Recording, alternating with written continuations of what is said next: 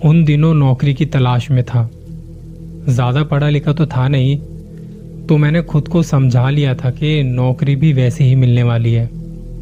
थोड़े हाथ पाँव मारने के बाद एक दोस्त की मदद से और उसकी जान पहचान से एक कंस्ट्रक्शन साइट पर नौकरी भी मिल गई। जब नौकरी मिली तो वहाँ मुझे जो काम करने के नियम थे, वो बताए गए, जो थोड़े अजीब से थे।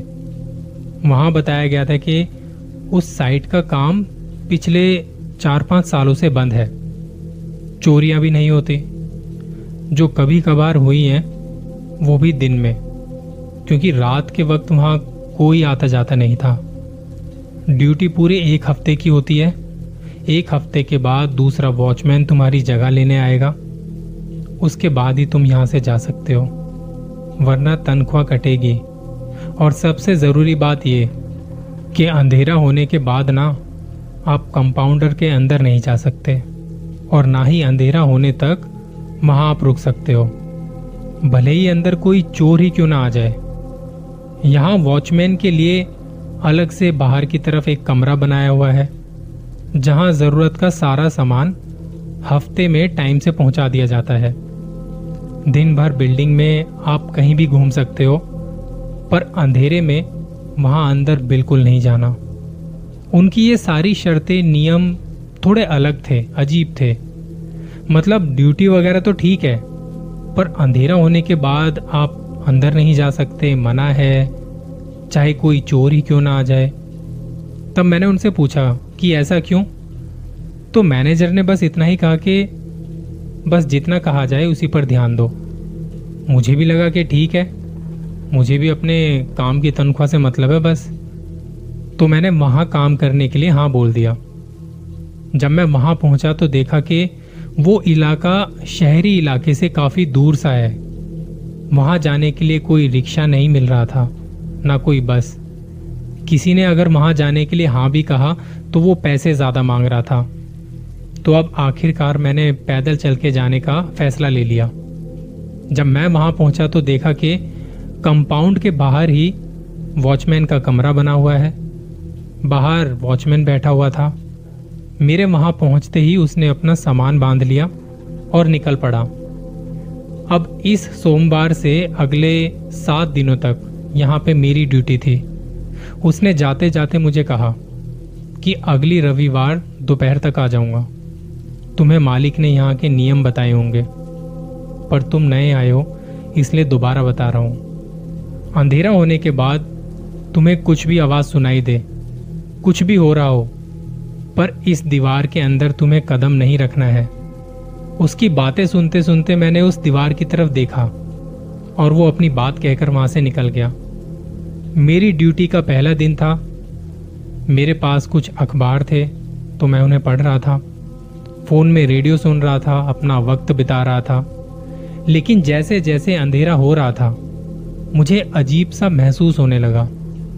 उस साइट के आसपास दूर दूर तक कुछ भी नहीं था। ना कोई मकान, ना कोई दुकान।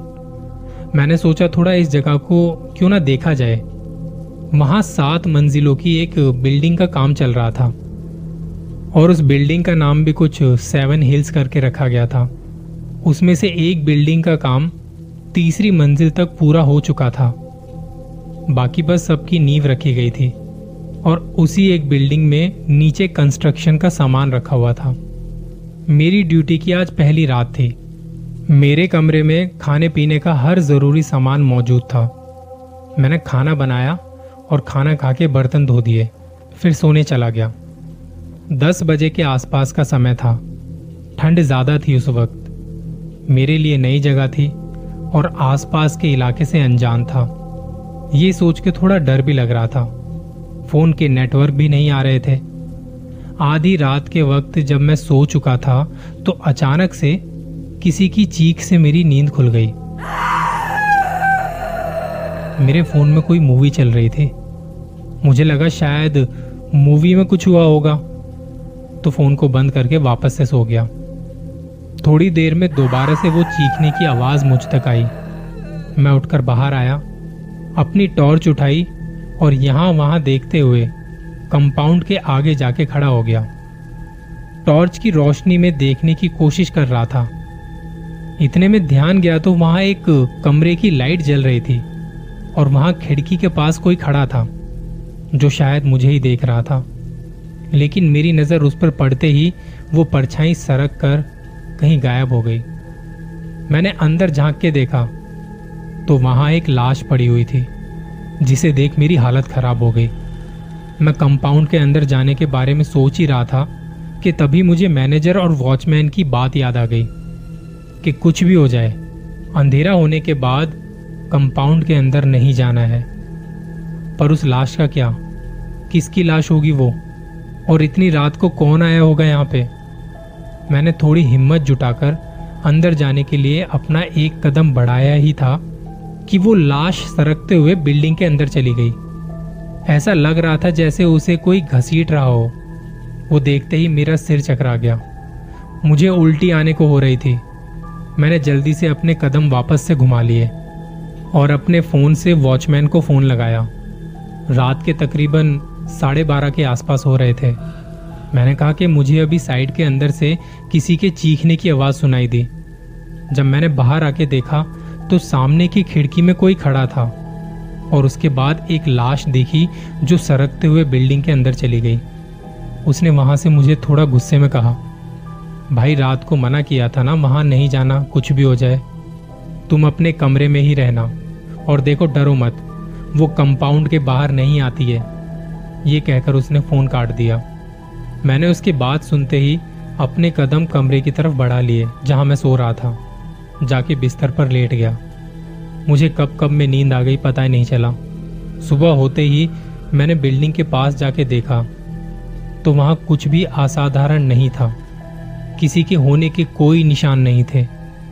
मैंने डरते हुए वहाँ सारी जगह को देखा, पर सब नॉर्मल था। मुझे लगा जब सब नॉर्मल है तो इस जगह पे जो हुआ, वो क्या था? कुछ तो गड़बड़ है, इसलिए मुझे यहाँ के नियम बताए गए हैं। इसके बाद अगले पाँच दिन मेरे जैसे तैसे गुजर गए। और उन दिनों में हर रात कुछ न कुछ ऐसा होता था, सुनाई देता था। इसके बावजूद भी मैं कभी कंपाउंड के अंदर नहीं गया। और जिस दिन मेरी ड्यूटी के बाद वाला वॉचमैन आने वाला था, उस दिन मेरी तबीयत कुछ गड़बड़ हो गई, खराब हो गई। और रविवार का दिन था, शाम के छह बज रहे थे, और एक आदमी बाहर आया। उसने मुझे आवाज़ दी, कोई है अंदर? मुझे मालिक ने भेजा है। उसके बोलते ही मैं किसी तरह उठकर बाहर चला गया।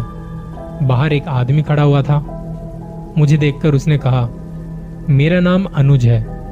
आपका फ़ोन नहीं लग रहा था तो मालिक ने कहा कि अंदर जाके देख ले एक बार। तो मैंने उन्हें बताया कि हाँ सब ठीक है। बस यहाँ नेटवर्क की थोड़ी दिक्कत है। मालिक ने उसे भेजा था तो मैंने कोई ज़्यादा पूछताछ नहीं की। उसने कहा कि मुझे साइट का मुआयना करना है। मैंने उन्हें बताया कि मेरी तबीयत ठीक नहीं है तो उसने मुझसे वहाँ के कमरे की चाबियाँ मांगी। मैंने बिना कुछ सवाल किए चाबियाँ उसे पकड़ा दी। कुछ देर बाद वो मेरे पास वापस आ गया। कमरे में आके खाने पीने का सामान देखा और वहाँ दवाइयाँ चेक कर रहा था। सब देखने के बाद उसने मुझे चाबियाँ दी और वहाँ से चला गया। मैं इंतज़ार कर रहा था कि वॉचमैन जल्दी से आ जाए, क्योंकि अंधेरा होने में कुछ ही वक्त बाकी था। मुझे उसके आने की उम्मीद अब कम ही लग रही थी। तो मैंने खाना खाया और दवाई लेके सोने की कोशिश करने लगा। वक्त का पता नहीं, लेकिन किसी गाड़ी की आवाज़ से मेरी नींद खुल गई। मुझे ठंड लग रही थी तो मैं कंबल ओढ़कर बाहर चला आया। मैंने देखा कि कोई आदमी कंपाउंड से दौड़ता हुआ मेरी तरफ़ आ रहा है और मेरे सामने आकर गिर पड़ा। उसने अपनी कांपती हुई आवाज़ में कहा मैंने उसे देखा है। वो वहाँ अंदर है। वो इंसानों जैसी नहीं है। ज़रूर कोई शैतानी ताकत है। मैंने उसे बहुत नज़दीक से देखा है। वो बिल्कुल मेरे सामने खड़ी थी। वो किसी को भी नहीं छोड़ेगी। मार डालेगी सबको। वो आदमी सर से लेकर पाँव तक बुरी तरह से काँप रहा था। मैंने कहा, तुम शांत हो जाओ। वो यहाँ नहीं आ सकती। चलो, मेरे साथ अंदर चलो। मैंने उसे अपने कमरे में बिठाकर पानी पिलाया। जब वो थोड़ा शांत हुआ तो मैंने पूछा, कौन हो तुम? तो उस आदमी ने पहले तो अपना नाम रघु बताया और फिर कहा कि, मुझे अनुज ने भेजा है। मैंने कहा, भाई, पहले तो तुम थोड़ा शांत हो जाओ यार और मुझे ये बताओ कि तुम अंदर क्यों चले गए थे? तब उसने अपना सर झुकाते हुए कहा, भैया, मुझे माफ़ कर दो। अनुज ने मुझे यहाँ आके कुछ सामान चुराने के लिए कहा था। उसने बताया कि यहाँ नीचे वाले कमरों में बहुत कीमती सामान रखा हुआ है। और जब उसने मुझे भेजा था तो उसने कुछ नींद की दवाइयाँ दी थी, जो मैंने तुम्हारी दवाइयों में मिक्स कर दी थी। हमने सोचा था कि जब तुम नींद में होगे, उस वक्त हमसे जितना बन पड़ेगा, उतना सामान लेके यहाँ से निकल जाएँगे। तो अनुज ने बिल्डिंग के पीछे गाड़ी खड़ी कर दी थी और मुझे अंदर जाके देखने को कहा। पर जब मैं अंदर गया तो कोई चीज़ बड़ी तेज़ी से बिल्कुल मेरे पास से होकर गुजरी। मैं उसे देख पाता तब तक वो मेरी नज़रों के सामने से गायब हो चुकी थी। जब मैंने उसे देखने के लिए अपनी नज़र घुमाई तो मुझे वहाँ पर सीढ़ियों पर कोई खड़ा नज़र आया। वो कोई औरत थी शायद। मुझे पता नहीं था कि कौन है, इसलिए मैंने उसे आवाज़ दी। कौन हो तुम? इतनी रात को यहाँ क्या कर रही हो? लेकिन उसने कोई जवाब नहीं दिया। तब मैं उसके पीछे पीछे ऊपर चला गया, क्योंकि अनुज ने कहा था कि वहाँ पे कोई नहीं रहता। अब मैं पहली मंजिल पर गया, वहाँ पर कोई नहीं था। तब मुझे ऊपर से किसी औरत के रोने की आवाज़ सुनाई दी। मैं फिर ऊपर तीसरी मंजिल पर चला गया। अब यहाँ से मुझे वो आवाज़ एकदम साफ़ साफ़ सुनाई दे रही थी। तब मैंने वहीं ऊपर पड़ी एक रॉड उठाई और चुपके से अंदर झाँक के देखा। देखकर जब मैं वहाँ से मुड़ने ही वाला था तो देखा कि कोई औरत बालकोनी में खड़ी थी। मैंने उसे फिर से आवाज़ दी, कौन हो तुम? यहाँ कैसे आई? तब भी उसने मेरी बात का कोई जवाब नहीं दिया। मैंने उसे कहा कि आपको इस वक्त यहाँ नहीं होना चाहिए। उसने तब भी मेरी बात का कोई जवाब नहीं दिया। मुझे लगा, क्या पागल औरत है? किसी भी बात का जवाब क्यों नहीं दे रही है? वो बस मुझे देखते हुए अपने कदम पीछे की तरफ़ ले जा रही थी। मुझे उसकी ये हरकत समझ नहीं आ रही थी। ना जाने वो औरत मुझसे क्या चाहती थी।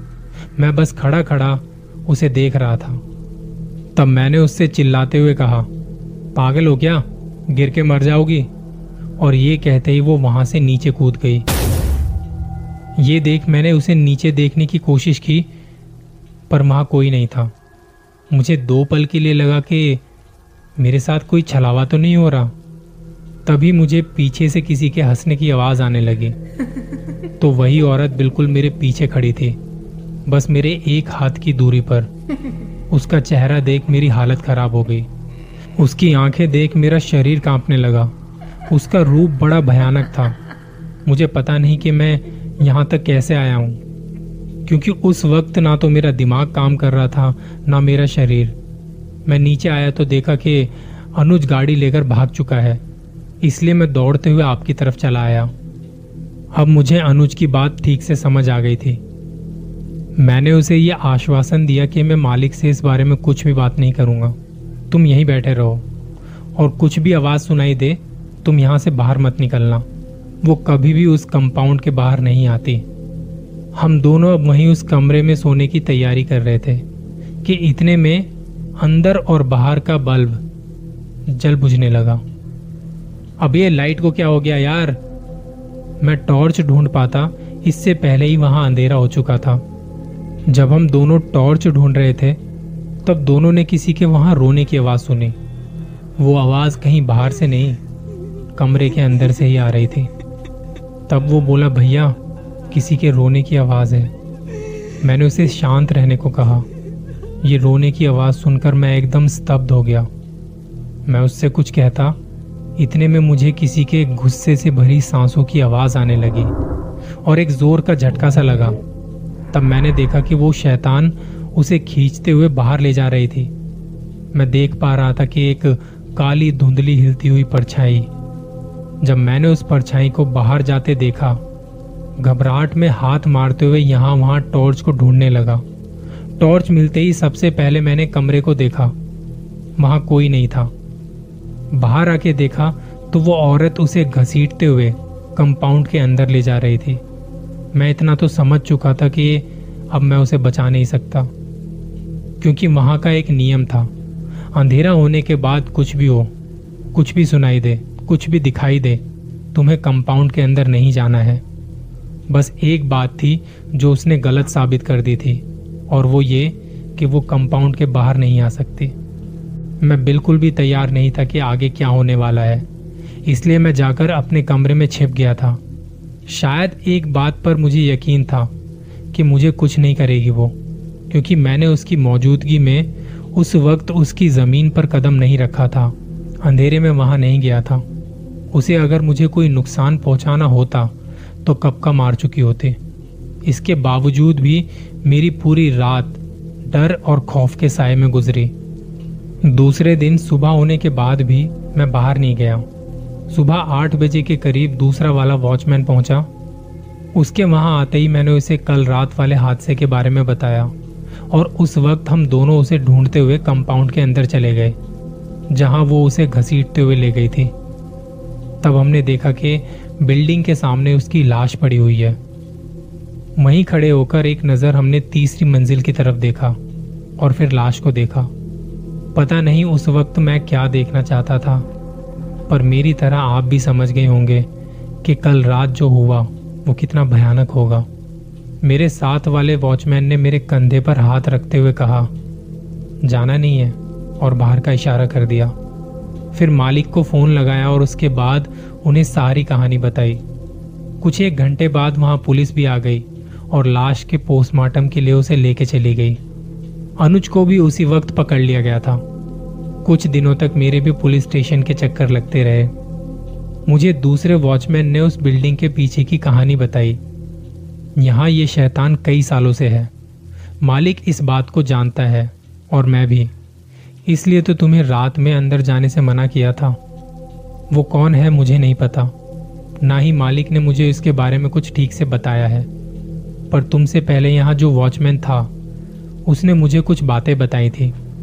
कुछ साल पहले यहाँ एक छोटी सी बस्ती हुआ करती थी। उन लोगों को ये जगह खाली करने के लिए कहा गया था। तब एक औरत ने वो घर खाली करने से मना कर दिया था। तो ज़बरदस्ती इस जगह को खाली करवाना पड़ा। धीरे धीरे बिल्डिंग का काम शुरू हो गया। लेकिन उसके बाद भी वो हर रोज यहाँ आके हंगामा खड़ा कर देती थी। ऐसे ही एक दिन यहाँ वो आई और सामने वाली बिल्डिंग की तीसरी मंजिल का काम चल रहा था, और मालिक उसी मंजिल पर थे। उस वक्त वो औरत मालिक से झगड़ा करने लगी। उसने कुछ उठाया और किसी चीज़ से उन्हें मारने की कोशिश की, और जान बचाने के चक्कर में मालिक ने उसे धक्का दे दिया, और वो तीसरी मंजिल से फिसलकर नीचे गिर पड़ी, और उसने वहीं दम तोड़ दिया। उसके बाद से रात में अंधेरा होते ही यहाँ काम करने वाले लोगों को वो नज़र आने लगी। और कई लोगों की जान भी जा चुकी है। तब यहाँ का काम रुक गया।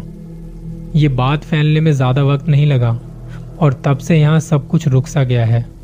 बस अगर कुछ बाकी है तो खौफ, डर, उसकी परछाई और उसकी आवाज़।